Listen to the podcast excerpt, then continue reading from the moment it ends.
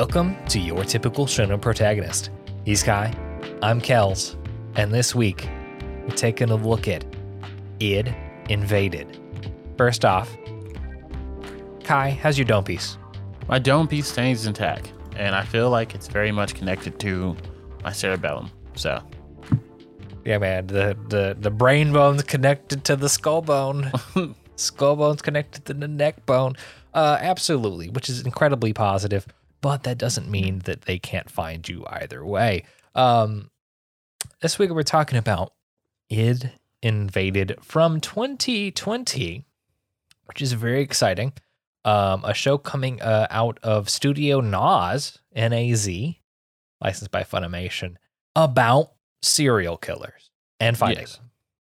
Yes. And kind of like the mind of how they like work too. It's very, very interesting. It's so like a quick synopsis. It follows our main character, Akihito. Lord, I should have practiced pronouncing his name. Narihisago. Yes. Last name Narihisago. Yes, Narihisago, who joins this organization. Forcefully, because you find out for reasons, organization Kura that investigates crimes and the mysterious sense and drive which have people to kill and just what goes through their mind and trying to figure out how to stop the crimes or figure out where these people are, what they're doing, or kind of what is spurring them to kill by entering their minds of them, whether unconscious, the ID well, if you will, the ID well. Yep, and this ID well is created from, like, the will to kill particles left in the universe, and it's not necessarily exactly their unconscious, but it's like the unconscious impact that they leave in the environment. And it is an interesting take. I would compare this with that idea about, you know, a person's intent to kill and that being somehow measurable.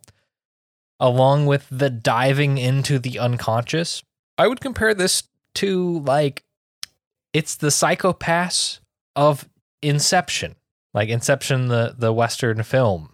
Like, it's the Psycho-Pass of Inception. The idea about the subconscious can be measured, and that has an impact on, like, you, the person, and locating your will to kill. Along with diving deep and deeper, as we find out later, into the subconscious and how that impacts not only the decision-making, the ability to find things, but also the world around them is very interesting in how this works. Yes, for sure, which is very like much like Psycho-Pass in terms of like you said, the sci-fi, like, futuristic realm, but, like, the differentiation between... This one, I would say this one differentiates because there's, like, a firm, like, sense of right and wrong in this, opposed to, like, in Psycho-Pass, where, like, it was more gray, like... Yeah, it's less a question about society and its impact with the, you know, citizens, and more of a question about morality and right and wrong in a specific lens of people who kill multiple people, and that being somehow wrong, but also, like, having those murderers still have some kind of humanity left in them that is relevant. Yeah, for sure. But that was a really like big point of it was kind of like the... So I don't know when you want to get into like the big thing of our character. Let's talk about the production first, like the production team and the people behind this. All right. So this is coming out of, let's start with the studio. This is coming out of Studio Naz, or N-A-Z, however it's actually pronounced. Studio Naz. I don't think I've ever heard of anything from them. Have you? Yes, a few things. So the one thing that I heard of, which I'm kind of ashamed of, was My First Girlfriend is a Gal. I watched it. I'm not sure why I watched it, to be honest with you. It wasn't super bad. I mean, it's pretty bad. It was super bad. And I watched that, and they normally do trash. I'm not gonna lie. I feel like the only good thing they've done is ID or INVADED. And I know they recently did something called Saibuki Bisco that came out this year that a lot of people seem to love. And yeah, but everything else I feel like I did not like, and I didn't even bother to watch because the few things I did watch from them were kind of eh. Like, INVADED is a really big standout, and it's surprising that it even came from Studio Naz, if I'm going to be honest, because like it was exceptionally good, especially compared to all their other works and how their other works are kind of like perverted. It's like one is like about a sister lover or a brother lover, like a girl who's in love with her biological brother, so that type of vibe. And then the other one's like this guy who wants to fall in love with this gal or wants to have relations with this gal. And she turns out to, you know, not be the promiscuous type, but always acts like it and calls him Virgin Coon. So it's like kind of trash. But this was definitely not that. It's very like psychological mystery, drama, thriller, very thought provoking and very like profound. So it was very out of the blue for Studio Naz. Well, I think they're taking broad steps to venture out. You know, they definitely, as they go, you know, My First Girlfriend is a Gal was their third production in 2017.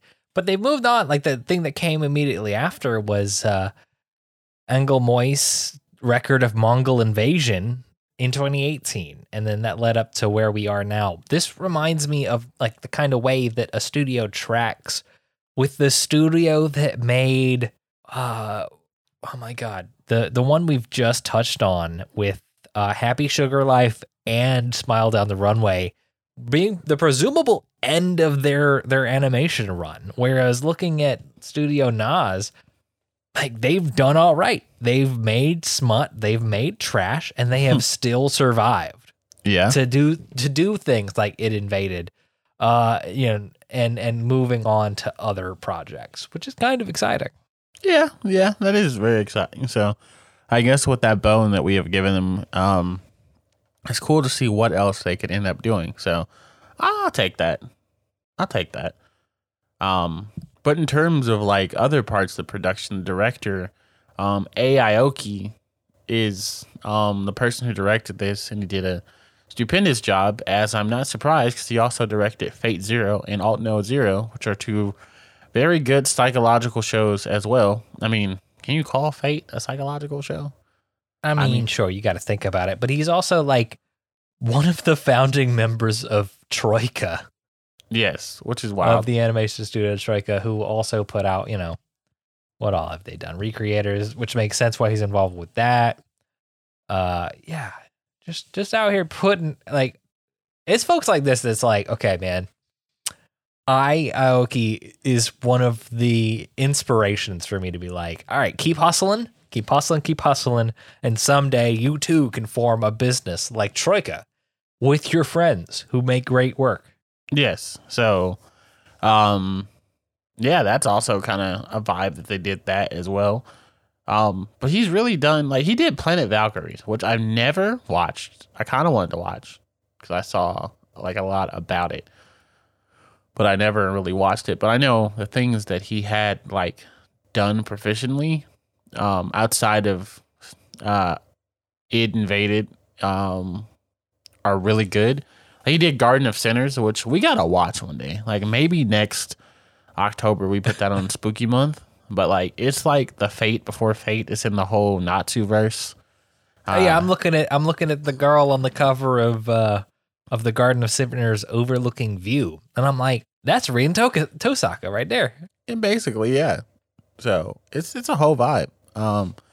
He also did he directed episodes of Blood Plus, so you know, we could see that and ID INVADED. Yeah, we like the girl with just the knife in her heart sitting there every time, you know. So that was interesting. Wow, I want to touch on, he's done so much. What else has he done? I was gonna say he did Police Teacher. That takes me back so far, like 2002. What did he do on that one? He was the he directed a few episodes on it, so he was the episode director, and he did some storyboards. It probably wasn't his early career, I would assume. I would assume that at that time, 2002, he's old. He's got enough to like have some directing credits under his name, but like that's like the early part of his directing career, which is interesting. I'm very excited. I have no idea what that show you called. Yeah. It's called Police Teacher, but yeah. But no, he did a lot of GOAT stuff too. He did Police Teacher. He did the second OP of Sword Art Online, which was the best part of the second part of Sword Art Online. Okay. It's just the OP. Yeah. Like I said, he did Aldnoah.Zero, which was really good. He was a supervisor for Idolish. He did Recreators, which is severely underrated. We got to do Recreators at one point on this podcast, for sure, for sure. And he was heavily involved in Idolish Seven and Lord Elmioy's case files, which is a Fate story as well. So, of course, involved in Idolish Seven because he's involved with Studio Troyca. Yeah, you know, that's what they do out there. They do the Idolish ones. So now I want to touch on the writer. So this, of course, It Invaded being a light novel that eventually got a anime adaptation, which is interesting.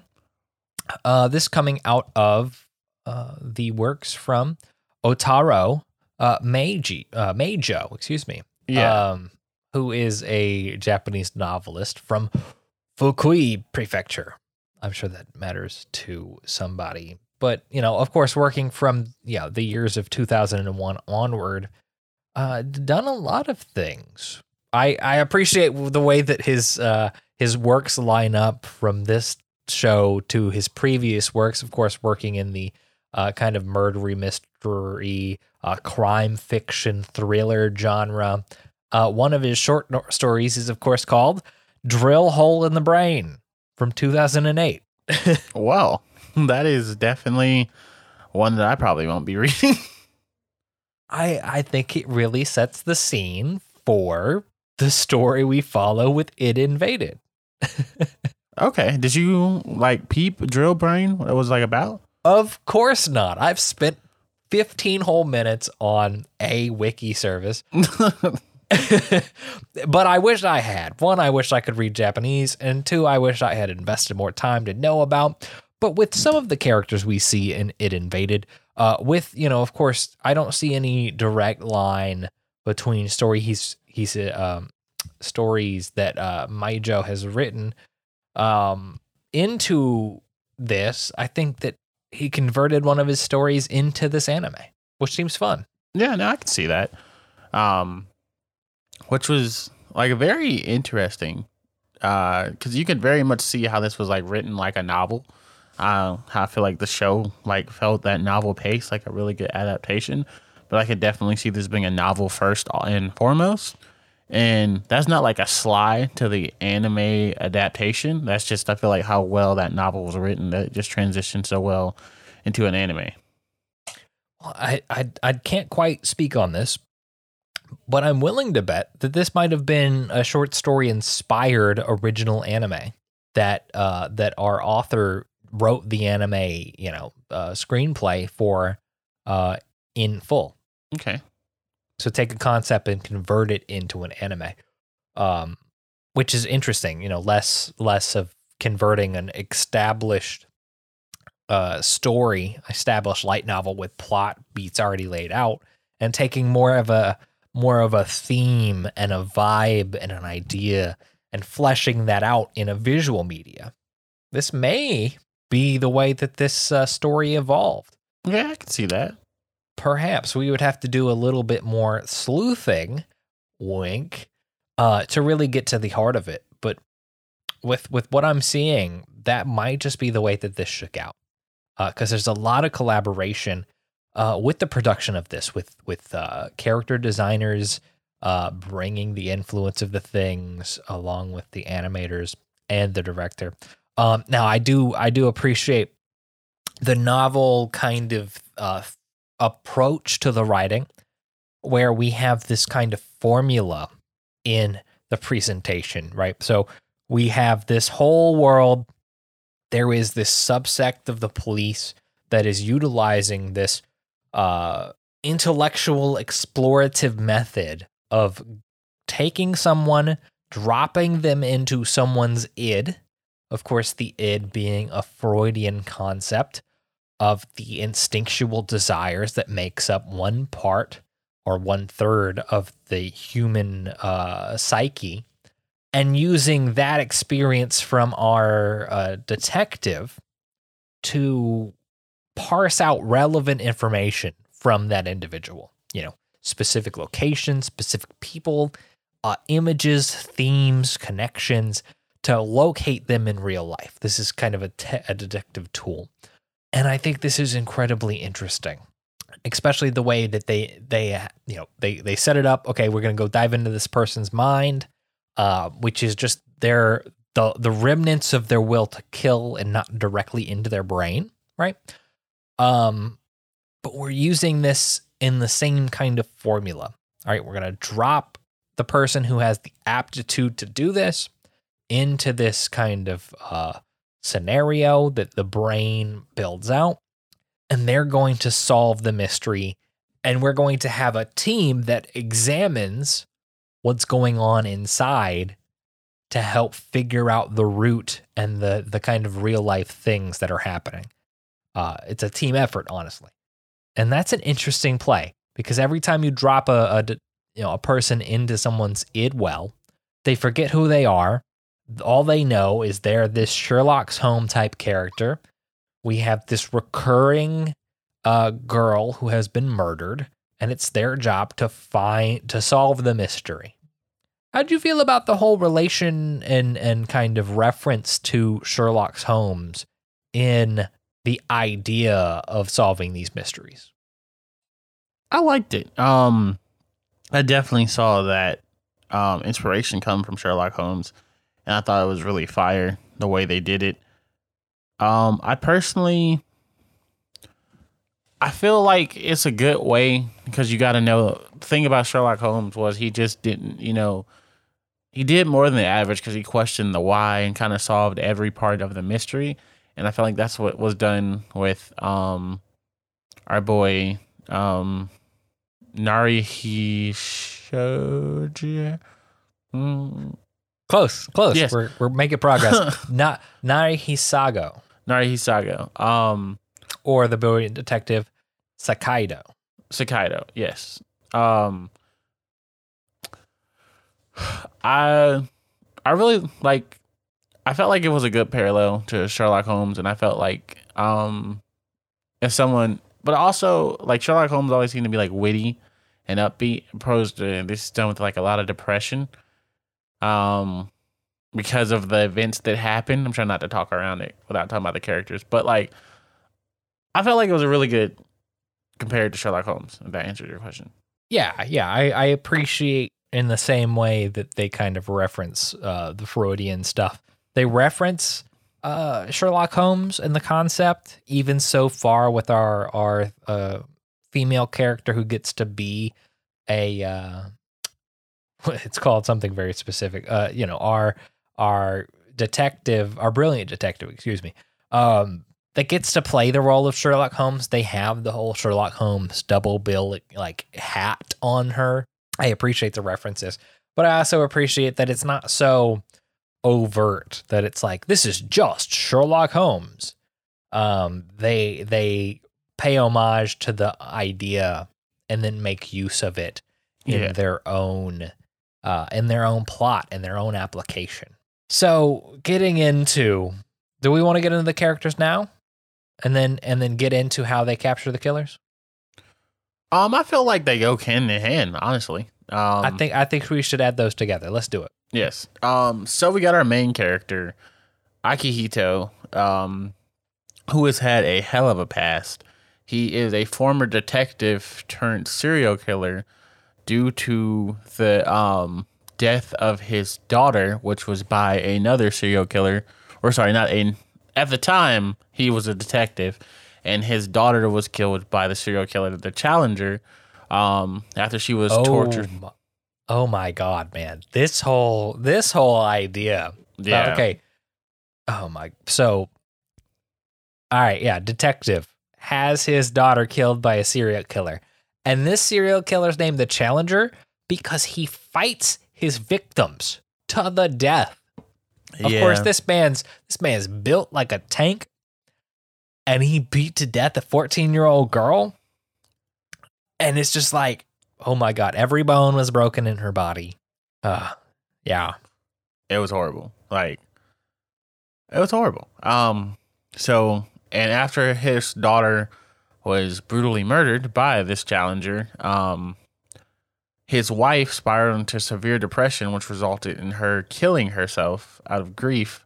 And Akihito tried desperately to, save his wife and try and bring her from that, but it didn't work. So he's driven by extreme agony and vengeance and anger. So he goes and he shot the Challenger out of vengeance after finding him, because he was a detective. After he found out his true identity, so he killed her, or he killed him and saved someone else. Man rolls into the Challenger's abode, opens the door, and then just shoots the motherfucker. Like, no pause, no time to think. Just shoot whoever opens the door, and it's the Challenger. He beats the SWAT team who was following in, that then later finds the girl that's in this specially built arena, because the Challenger just brings people in and fights them in his own home because it's fun. And he brings people in because he doesn't like to, he needs to be hurt as well. It's not competition if he doesn't feel the pain of the fight. And it's like, oh God, that plays in later. And it's so wild that, so after he kills the Challenger and saves Kiki Asukai, who's kind of like a ploy set there by the Kura company to kind of get information on this killer, he's then... arrested for being a murderer, because and I felt like that was commentary on the judicial system. Like, how did you feel about that? Like, do you think that was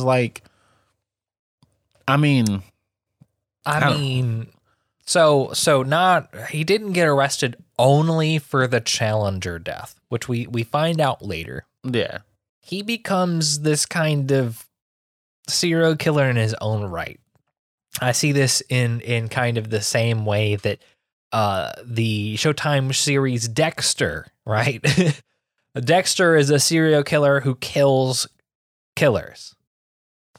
Yeah. So we have this whole vibe about he is morally on the side of positive. Well, look, let's clearly define this. He is working for the sense of justice that we all feel. But morally, his actions are unacceptable, right? Yes, because he convinces serial killers to kill themselves. Yeah. And so by his actions, he is doing harm. He is causing harm, for the greater positive, presumably, of mankind. The less serial killers out there, the less people that are being murdered for no reason, which I don't think there's a positive any justification for murder, but I mean, that's a conversation for not right now. But he is the one who is causing this harm to another human, and the idea that causing harm to another human is morally objectable is the hang up, right? So I think that is a good, interesting conversation to have. And especially at the beginning of the series, we don't get the context for why he's in the position he's in. Because at the moment, we meet Narihisago as a prisoner. And for the entire time, we see him convince one serial killer to kill himself in prison. And then later on, we find out what else he has done in the same vein. And it's all, relatable, but that doesn't make it right. And I think that's the primary distinction. And with that said, I think that it's less of a commentary on the judicial system because they are putting in the effort. In this instance, through the lens of a Japanese understanding. Yeah. Okay. What's your take on it? My take on it is that, you know, that even though we could say that he did the just thing by getting like revenge for his family, it's still never acceptable like to take that revenge and stuff into your own hand. You have to kind of let it play out, because I believe he didn't really start killing serial killers until he was locked in prison, correct? Oh, no. We find out that later he goes off and it... Okay, I guess this is the one thing, right? Mm-hmm. So as we get towards the end of the series, we'll get into this a little more. But later on in the series, we see him going through the effort, you know, after the events of him killing the Challenger. He is no longer necessarily on the police force, or maybe he is, but he's working his own beat or something. He is going through the effort on his own time, and he's finding these murderer, these serial killers, and he's convincing them to kill themselves in the same way that they have harmed other people. You're right. You're right. And that's the thing that causes him to get picked up. We don't see exactly this the moment he gets picked up as a serial killer, quote unquote, but his actions outside of the coverage of the police force are what caused him to be labeled as a serial killer. You're right. You're right. But it's one of those things, even there, you know, this is the context we're being shown, but this is also in this dream world.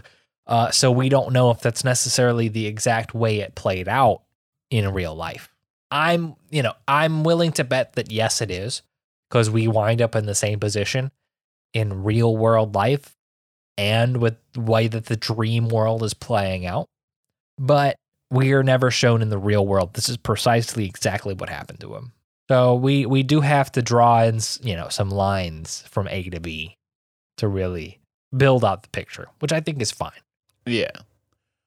So then we got, moving on to the next character, we got Koharu Hondomachi, who is she assists, I mean, maybe we should have gone to Matsuoka first since she's his assistant, but she was like the next interesting character to me. Yeah. After our main character, Akihito. So. Yeah. Hondomachi. Yeah. Really interesting. So yeah, she becomes like one of the star detectives, because she's always like, she starts off as the assistant to Masito, and then she starts She starts basically picking up on things faster than he is. So she quickly becomes like a whole asset, which kind of, how'd you feel about that for her? Like kind of zero to like hero, like, or almost like a second protagonist throughout like the story. I think that was a really good B plot. Yeah. I don't know how I feel about the whole vibe with her actions and the implications that leaves, which are really not addressed. But I thought she was a very interesting outside player that led into the same vibe. So getting into it, Hondomachi was a rookie.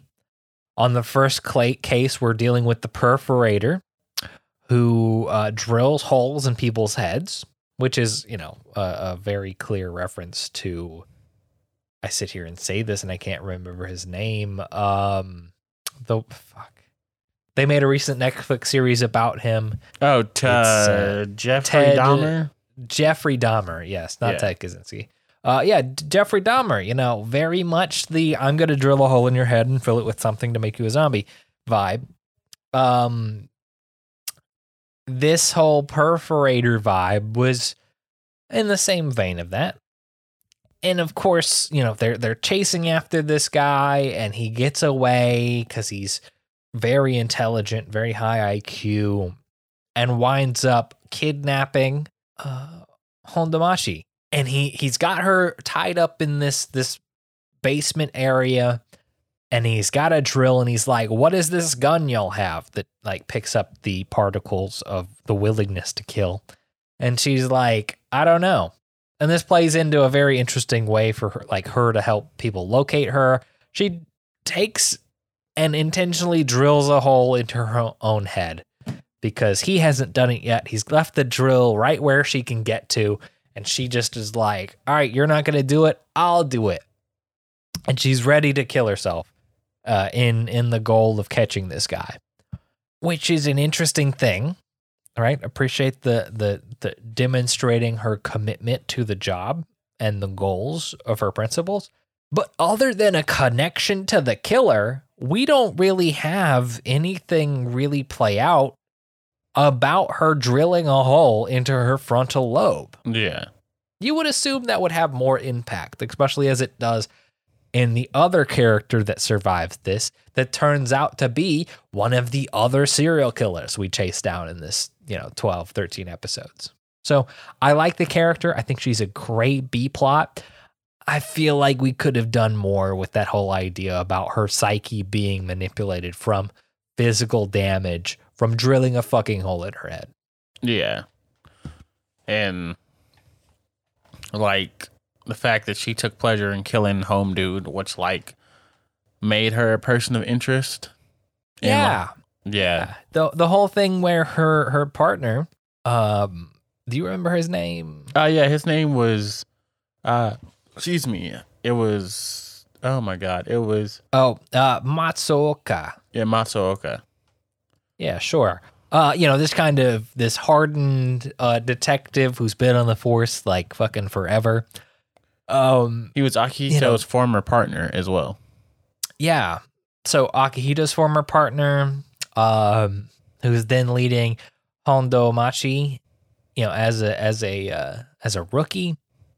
He sees her interaction, especially as they move on and they're chasing the gravedigger, and she sees him, or her partner sees her do this whole thing and kill somebody else. And the look on her face tells him, a hardened veteran, that, okay, no, she is a serial killer in the making if nothing is done. So, early on in the show, he's like, you don't want to be one of them. It's not worth the time and effort. Just keep it moving. Let's do some real work.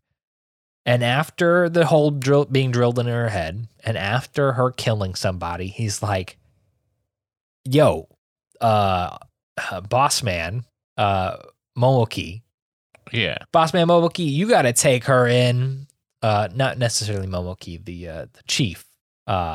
Chief man, you got to take her and use her as a brilliant detective.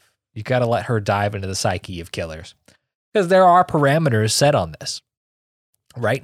So to be a successful, brilliant detective and finding out the things within the killer's psyche, you have to, one, have an aptitude for it, and you have to, two, have killed somebody before.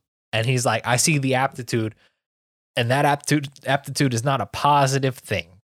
And I'm just telling you to go into a different line of profession to protect me and to protect my crew. This has nothing to do with your success. And walks off. Very cold-like. But you know what? It works out, presumably. Yeah, presumably. Because she becomes a Mizohana or Mizome, which is the people who can go inside the IDs and do all that detective work and become, like, they call them pilots as well, which is weird. But, I mean, I guess it makes sense. Oh my God. Is It Invaded a mech anime? It is. I was waiting for you to get there. It is a mech anime. How many shows can we make mech animes? Probably all of them outside of Fairy Tail. In most hardcore shonen. Nope. I mean, no, Naruto's a mech anime because Sasuke do be in that Susanoo. Fairy Tail is a mech anime. They marched that Phantom Killer base to Fairy Tail. They did. Boom, there you go. They did. That is a thing that happened. We got to get back to Fairy Tail. It's been so long. It's on the schedule. But yeah, so she was like the next most interesting character to me outside of Akihito. And then of course you had like the different killers, which were so perplexing. Because you had Koji, who was not Koji. You had, what was his name? The drill dude with the blue hair who had the hole in his head. You had the perforator. Yeah, the perforator. That's what it was. Fukuda. Yeah. Who had arithmomania. Sure, we're going to go with that. He had an obsession with numbers. So he drilled a hole in his head to help get those numbers out. That was, still wild. And then you had the pyrotechnician who was, like, obsessed with, like, carnage. And just, well, he found beauty in, like, carnage. He was, like, a Deidara-type character who was like, oh, yes, the beauty of this. And I don't know. They said he had, like, a surgery, but it was just me. I don't know. He didn't really look that different post and pre-surgery. I don't know if we got enough time seeing him pre-surgery to really tell the difference. But, you know, the whole thing was he was smart, and he was like, my whole thing is I have seen death and hell, and I wanted to continue to see more of it. Yeah. Even in peaceful times. Not hellscapes. Yeah. Which was a crack of shit, especially as he gets suckered into killing himself. And by suckered, I mean, like, our main character, Narihisago, convinces him that, one, he's seen within his brain, he knows the bullshit that he's spouting, and two, that he doesn't actually believe any of it, and he should just, I don't know, if his life is so meaningless and he's so stuck to his ideals, he should end himself. But do what he does. Yeah. And not to say I had a favorite serial killer, because that sounds very messed up, and is. But the one that was the most interesting to me was, like, the Grave Digger, because it was, like, a two-parter. And Naoshimi, I did not see her, you know, coming as the Grave Digger. I was like, wow. That was such a sad relationship between Naoshi and the other guy. It was just so sad because, like, y'all could have fucked and it would have been okay. You didn't have to kill 7 people. Mm-hmm. But here we are, you know, y'all didn't fuck. He's out here confusing love for killing. So he's kissing on the other girl who has a hole in her head. That's a detective, Hondomachi. And, you know, it's just so tragic. It's unfortunate that they murder people. It's really fucked up.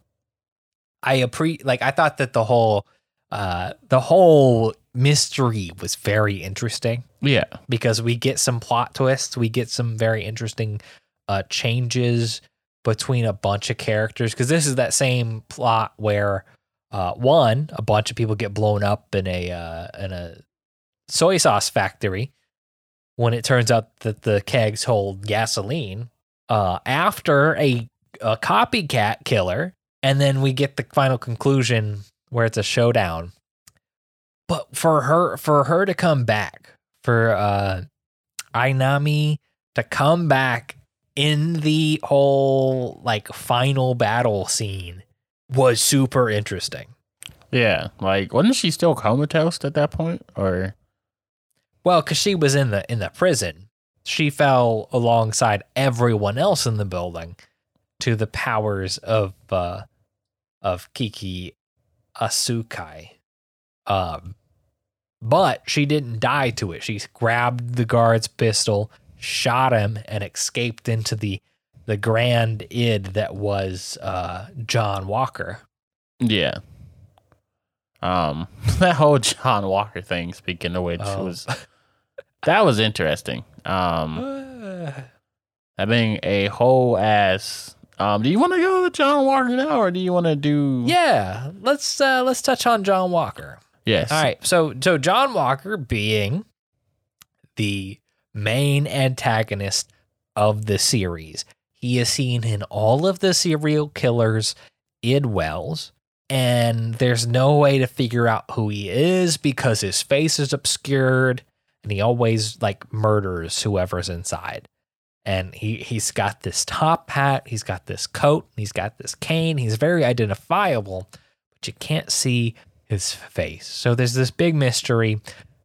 He's been making all of these serial killers. Of course, John Walker being a reference to the whiskey brand Johnnie Walker, because the logo for Johnnie Walker looks exactly like the main villain, which is interesting. You know, this fits exactly the Sherlock Holmes vibes for me, right? Yeah. Here is this real world connection that, you know, is just going to be a thing. You kind of see it throughout the show. And of course, whiskey, especially Scotch, is aged. So it's like an exterior reference or clue to the fact that the old dude in the anime is the main antagonist. Yes, which I did not see coming. I'm not even going to lie. Like, I was like, oh, wow, the captain or like the head of Kaeru is the person doing all of the dirty work. But, you know, it's kind of cool as well to see. I mean, it's not cool at all, but you know what I mean? It's kind of interesting to see. Like, it gives me that vibe of, like, if you ever watched Captain America Winter Soldier, like the enemy is within, like, you know, it's the head of the whole corporation is the bad guy. Like, they're hiding in plain sight, which is always really cool to me, like seeing that type of stuff. And, you know, we get a little bit of a hint here and there. I think it was fairly obvious personally. I feel like it was fairly obvious as we go on, and the kind of red herring that we throw in for like 37 seconds was the fact that, like, our main investigator on the streets, Matsuoka, was like, check where he's been, and he's like, he hasn't been anywhere. Like, okay, it's not him. I was like, okay, good detective work, but, like, I don't know if anybody suspected him, and if it was him, I'd be kind of disappointed. Yeah. But no, to have John Walker be like the main man, it felt good. It felt rounded out for a story, especially with all the mysteries around the way that this device worked, which is something we don't get much answer to. We have this whole creator character. Let me see if I can find his name. We have this whole creator character, Nishio Sarakoma, who was the man who created the device, he created the organization and the Mizuhanome system that allows people to dive into the id wells and whatnot. But we don't get any, like, real information with him. We find out, one, that he exists, two, that he's dead and buried in our leader's kind of garden, Momoki's garden. And three, that he was part and engaged with John Walker in kidnapping and using Kaeru. Yeah, like, as, which is, again, interesting. I want more information on that, man. Yeah. But, continue. And like, as I reinstated, you're like, oh, how did you not know that was like Kaeru? Because the way that the story is told is very interesting, because it kind of just gives you the overview and the chronological of events happen, like, dispersely. So, again, it makes that really good psychological thriller, because you're not getting everything up front. You're kind of just getting the world building, and you're kind of filling in as things go. Yeah, yeah, which is really that kind of storytelling technique is what makes the whole show interesting. For sure. Do you have any other major characters you want to touch on? No, I think it's about all of them. You know, we talked about Kiku. We talked about the different killers. I forgot the redhead chick. I don't know if she did anything prevalent. She was relevant, but just kind of as a team player. Yeah. The one character I want to touch on as we round it out is Kaeru. So Kaeru is this girl that anytime we go into an idwell, we find our brilliant detective locates this girl, and their whole goal is to solve the mystery of her murder. And I think that this is really interesting, the way that this is the kind of connected point to getting the brilliant detective to solve the information, because the information of her death may or may not be relevant to the story because sometimes it is, sometimes it's not, sometimes it's beneficial. But like Kaeru is like an actual person, it turns out, being Kiki Asukai. And that is interesting. And it's one of those things where, okay, well, you know, Kiki's whole thing is she, every time she goes to sleep, she's being harassed by serial killers who come in the night and murder her. And of course she has these psychokinetic abilities, and it's a whole thing. And so for her to be this character, it's almost as if the connection is every time we dive and she is murdered, that is actually happening to her in her dreams. Yeah. Like, we're making use of the fact that serial killers come to her and we're utilizing it to chase them down, but it's still killing her every single time. And that was crazy for me. That was wild. Like, seeing that whole reveal, I was like, okay, you know, so it kind of just was like everything's crooked, you know, because you had like the head and the doctor doing all this. And you're like, okay, psychic powers exist. That was kind of not really explained anywhere, but, you know, okay, I'll take it. Sure. Why not? Yeah. Yeah, I'll give you that one. Just suddenly psychic abilities exist and they're relevant. Yeah, that was a stretch. Yeah. Especially with everything else being like, all right, these are, you know, we have a mystery tool that, you know, don't ask too much about because we're not going to explain it to you. But this is how it works, and we're diving into the subconscious. And then suddenly real supernatural shit. It's like, oh, okay, how does that work? Like, at least you have technology to kind of bullshit me with the rest of it, but okay, now this character's literally just psychic. Okay. Yeah. It's yeah. I definitely feel like I could see the stretches, and I felt like I could see it was good. It wasn't like some shows where it's like overly complicated to make you think it's good. Yeah, I think it was really just good, with the right amount of complication to keep you interested. I definitely feel like the show had a lot of like inspirations from shows you said, like Inception, Psycho-Pass, hell, maybe even like Moriarty and the Patriot. Well, no, I think Moriarty and the Patriot came out after it, but I could definitely see like Death Parade involved in it as well, to like a certain extent, and kind of even Boogie Pop, to be honest. So now we talked about that last week. So I definitely think that this show has a lot of interesting world building in the ID wells or the id wells, and like the concept of the brain, and kind of just how like they go in and they're all like broken up and have like gaps in their body missing and all that. It's like very cool, like futuristic cyberspacey kind of stuff. Yeah, with that initial introduction to what was going on, it was like, okay, we know nothing about this world, we know nothing about these characters, we're just gonna get dropped in and introduced to, oh man, this man has half an arm and he's broken up. How did that work? And then we find out later it's like a brain thing, and then that's not actually him. Yeah, I appreciate the way that the mystery unfolds, even from the very beginning. No, 100%. So, anything else really stick out to you about this series? Nothing really offhand. I appreciate this show for what it is. I think it's an interesting commentary on kind of serial killers and the different types and motivations that exist, and especially the Gravedigger. The Gravedigger was an interesting one because it's relevant to like a different culture of observation, you know, like the way that they live stream the murder is relevant in a different like volume of application to a Japanese audience than mayhaps like an American audience, just with the volume of technology use and the concept of kind of being a bystander to it.